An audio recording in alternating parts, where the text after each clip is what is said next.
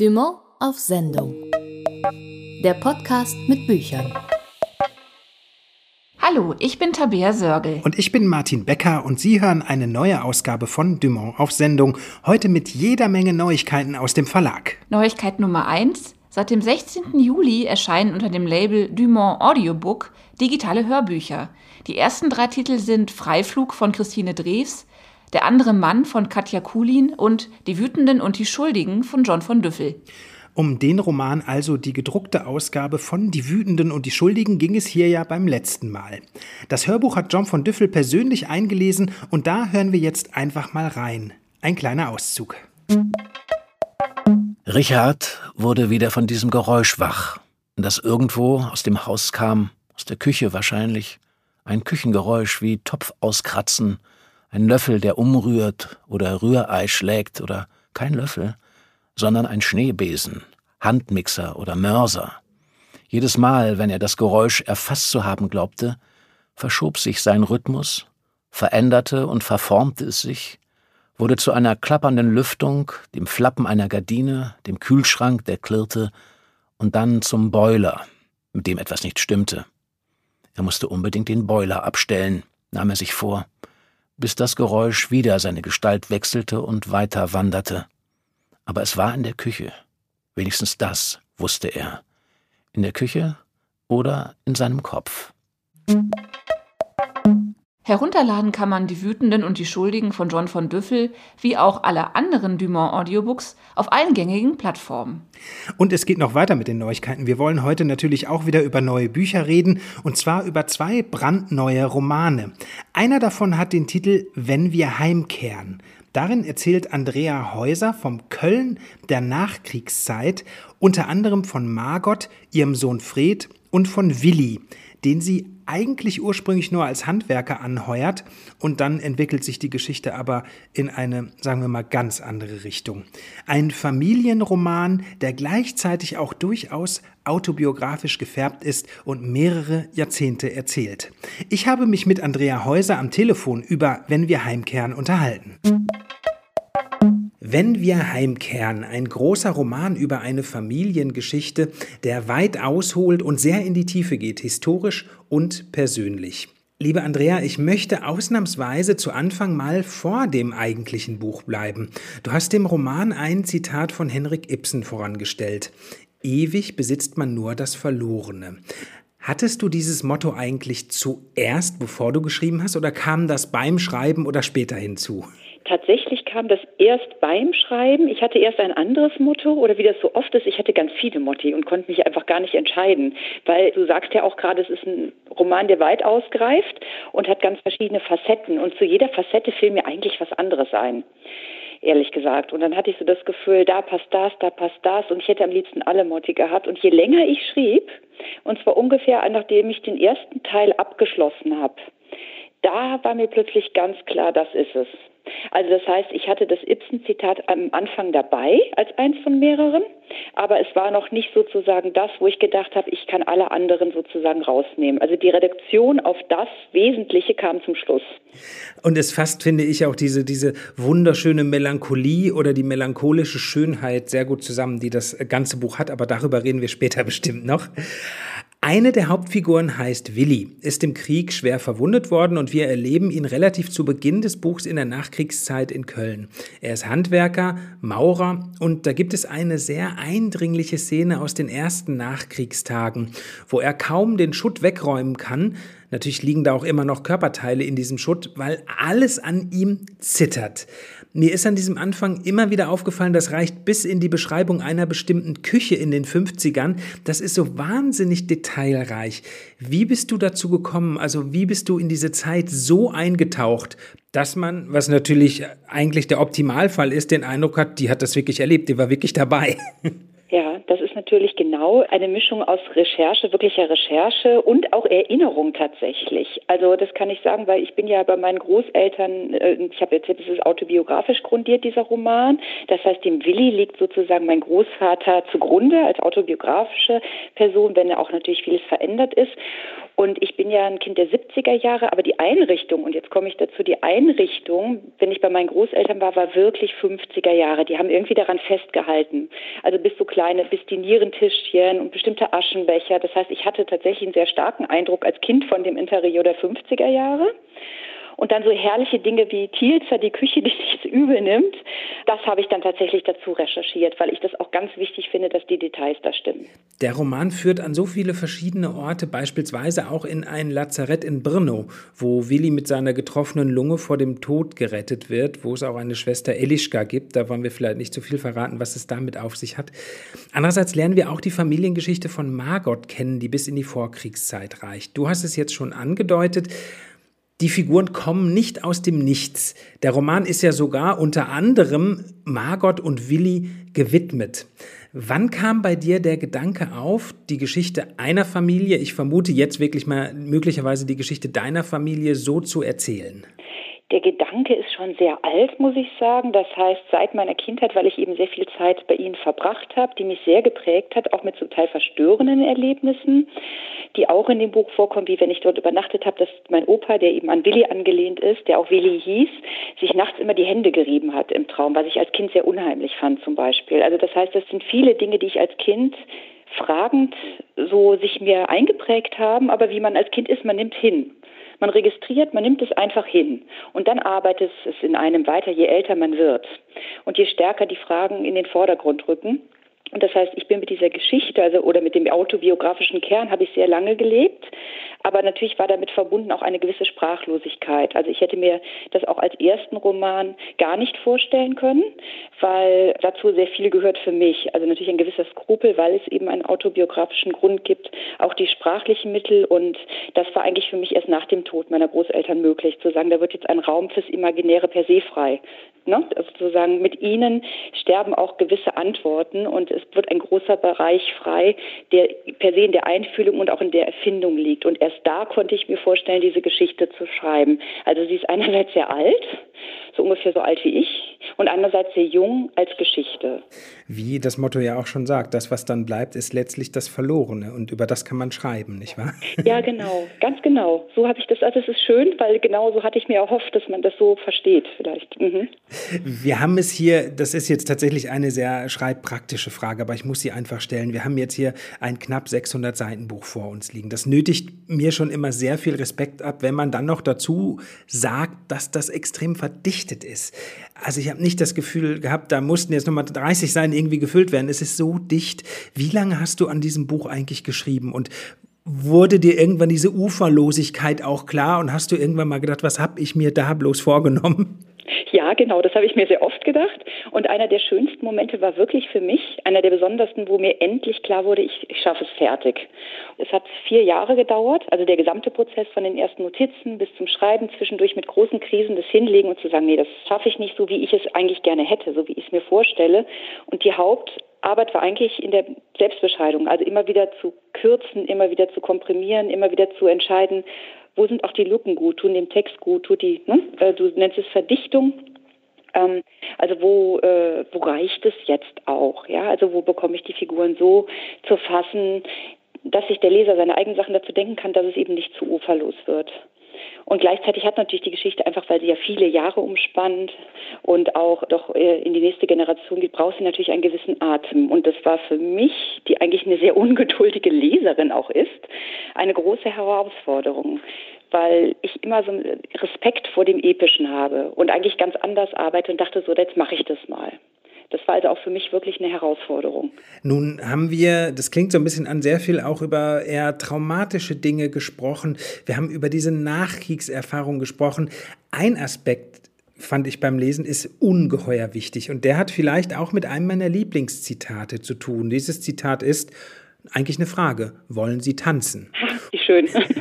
Ein schrecklicher Satz. Auf der anderen Seite geht so. Am Ende gleichen sich alle Ehen, weil es Ehen sind. Im Grunde ist es ganz egal, wen man liebt. Zwischen diesen beiden Polen, das Wunderschöne für mich und das ganz Schreckliche, spannst du eine dramatische Beziehungsgeschichte aus eben jener Nachkriegszeit auf. Ist, wenn wir heimkehren, eigentlich auch ein Liebesroman? Der Schluss, der allerletzte Schluss, so viel sei verraten, legt das eigentlich nah, oder? Ja, genau. Und ich freue mich auch, dass, äh, dass du mich das fragst, weil tatsächlich ist der erste Satz der gewesen, den ich zuerst hatte und der wichtigste. Weil da, wir wollen ja den letzten Satz nicht verraten, aber genau das Wörtchen auftaucht, das zwischen den Personen selbst nicht fällt. Und zwar auch bewusst nicht fällt. Obwohl es eigentlich die ganze Zeit davon handelt. Also auch in dem Modus, wie ich diesen letzten Satz formuliert habe, das ist eigentlich die Essenz. Es ist für mich, und das ist jetzt deine Frage gewesen, es ist im Kern eine Liebesgeschichte. Und gerade weil sie genau zwischen diesen Spannungen sich hin und her bewegt. Es ist keine glatte Geschichte, es ist eine, die permanent zum Scheitern verurteilt ist, immer kurz vor dem Unmöglichen. Aber doch, sie sind noch da. Hm? Sie sind am Ende noch da, alle beide. Ja. Ich finde, das Besondere an dem Buch ist, man könnte jetzt meinen, dass das alles so ein bisschen so diesen Trümmerstaub der Nachkriegsjahre trägt. Das ist aber überhaupt nicht so. Denn das Buch verharrt nicht in der Vergangenheit. Es reicht sogar bis in die Gegenwart hinein. So ist beispielsweise der zweite Teil eben auch anderen Personen der nachfolgenden Generation gewidmet.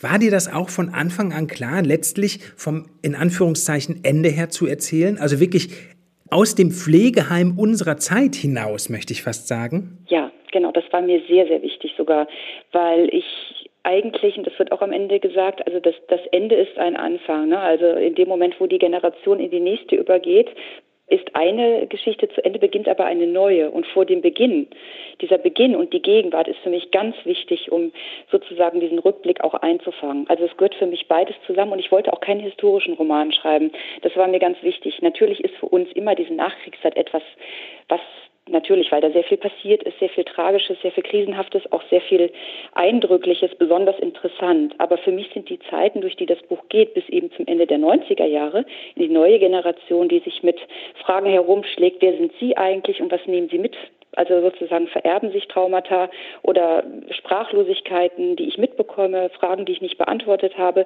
Wie prägen die mich oder prägen die mich nicht mehr? All diese Dinge waren mir ebenbürtig wichtig.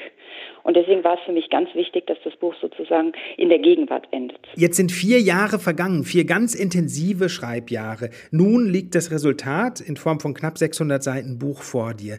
Gibt es irgendwo im hintersten Winkel überhaupt jetzt schon wieder die Kraft, an was Neues zu denken? Also hast du schon eine Idee? Idee, was du als nächstes schreiben wirst? Oder freust du dich erstmal, dass dieses Buch jetzt in der Welt ist? Also ist ganz wichtig, dass das Buch jetzt in der Welt ist, weil das auch, und das kennen andere Schriftsteller sicher auch, dieses Gefühl loszulassen ist immer ambivalent. Einerseits ist es eine große Erleichterung, jetzt kann es in die Welt, aber auch wenn man ein Kind sozusagen laufen lässt und nicht weiß, ob es fällt oder ob es schöne Erfahrungen macht oder gut, es ist auch ein bisschen mit bangem Herzen. Und genau deswegen, ich habe tatsächlich schon mit dem nächsten Buch angefangen, einfach weil das andere Buch, mit dem habe ich mich jetzt sehr lange beschäftigt und jetzt mache ich was anderes und ich brauche auch, glaube ich, den Kontrast. Also das nächste Buch wird kurz und äh, wird in den USA spielen und Tornado heißen. Also in einem Reservat, wo während eines Tornados Menschen zusammenkommen und sich Geschichten erzählen äh, um diesen Tornado auszusitzen. Das ist ein Buch, das auch einen anderen Ton hat, wo es mehr um Wut geht, wo es, ja, da geht es um andere Dinge, um genau, mehr verrate ich noch nicht. Aber es ist wichtig für mich jetzt gerade auch mit dem Neuen wieder anzufangen, ja. Das war Andrea Häuser über ihren Roman Wenn wir heimkehren. Und der ist sogar so neu, dass er erst am 13. August bei Dumont erscheint. Langsam wird dieser Podcast also futuristisch. Ja, da bist du ja auch genau der richtige Moderator. Ich merke schon, es geht schon wieder los, dass ich es mit Schmackes abbekomme.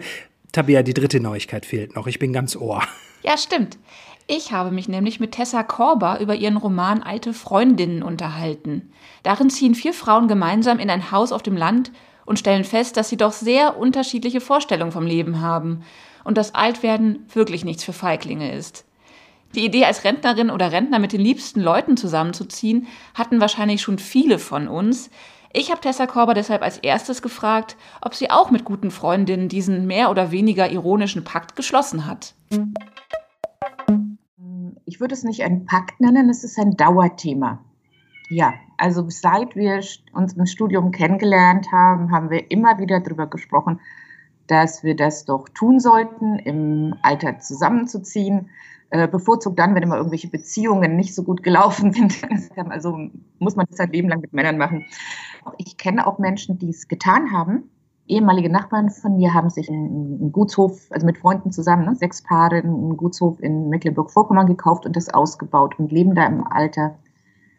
Ich habe eine Freundin, die gut, ja, jetzt fast 30 Jahre älter ist als ich, aber die auch aus so einem, ja, aus so einer Mehrgeneration-WG kommt und das getan hat. Also es gibt nicht nur die ironischen Fakten, es gibt auch die Menschen, die es tatsächlich umsetzen.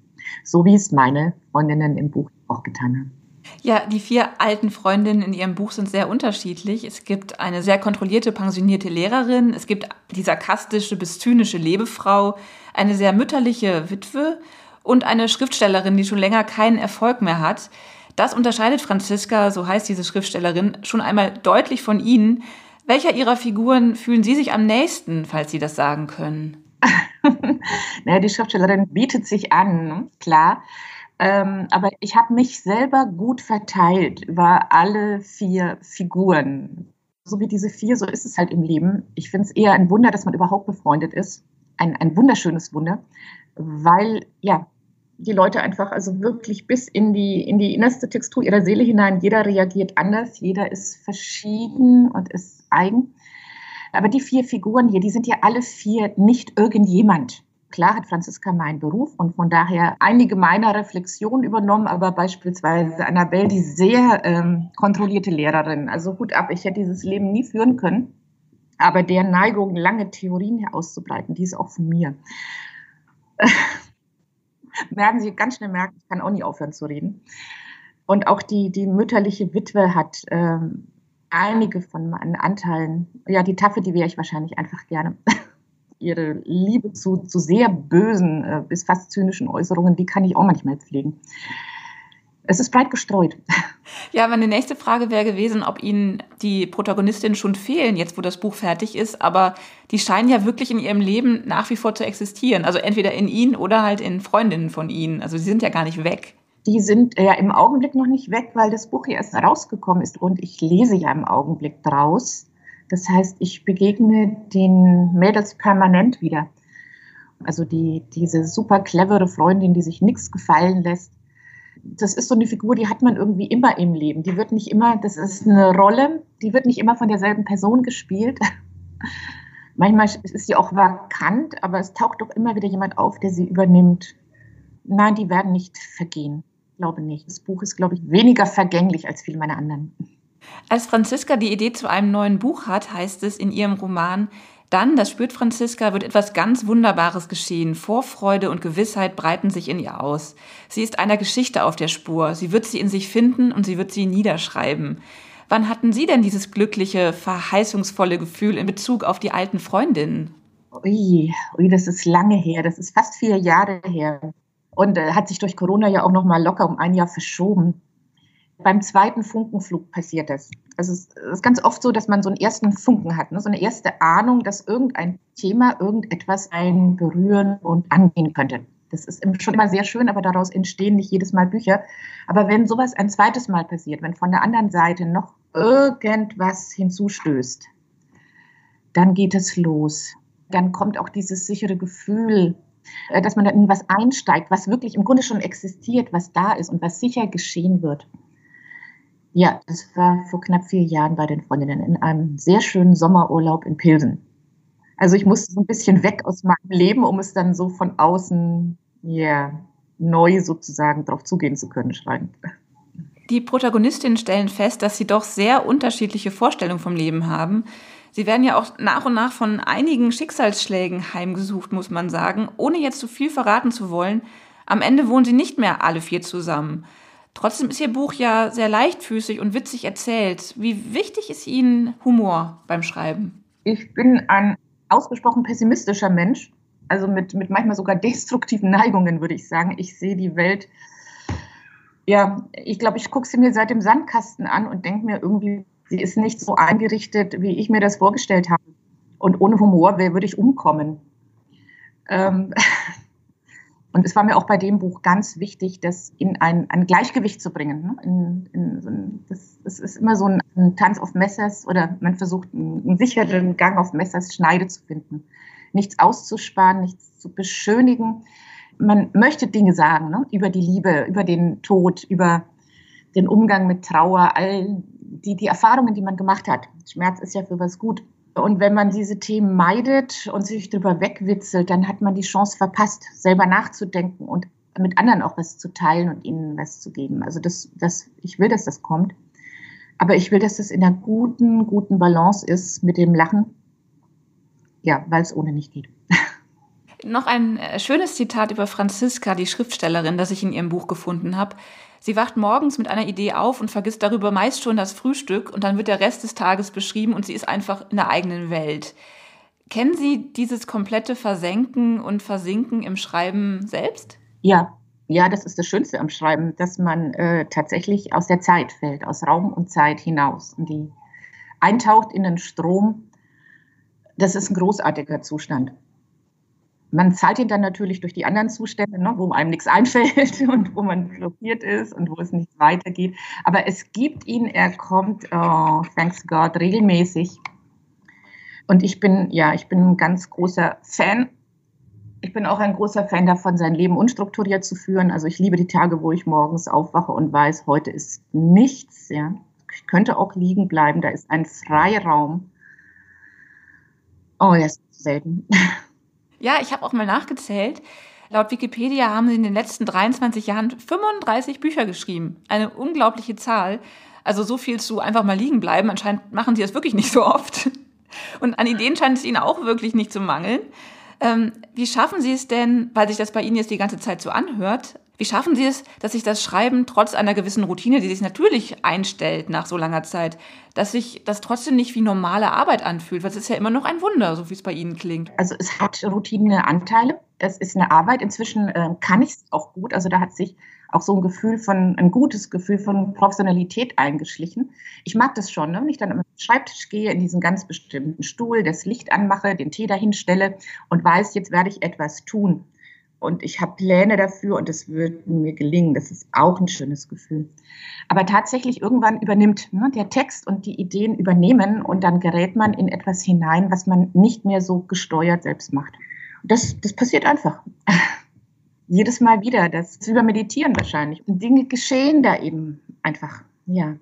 Dass es so doch strukturiert stattgefunden hat, liegt wahrscheinlich daran, dass ich Kinder bekommen habe. Kinder bringen jede Menge Struktur ins Leben notgedrungen, ja. Vielleicht, vielleicht hat mich das gerettet, vielleicht hat mich das behindert, ich weiß es nicht. Es war ganz einfach so, dadurch, dass ich ein behindertes Kind hatte und äh, Simon ist autistisch. Wer was über Autismus weiß, der weiß ganz viel Struktur, ganz viel Regelmäßigkeit. Das äh, hat überhaupt nicht meinem Wesen entsprochen.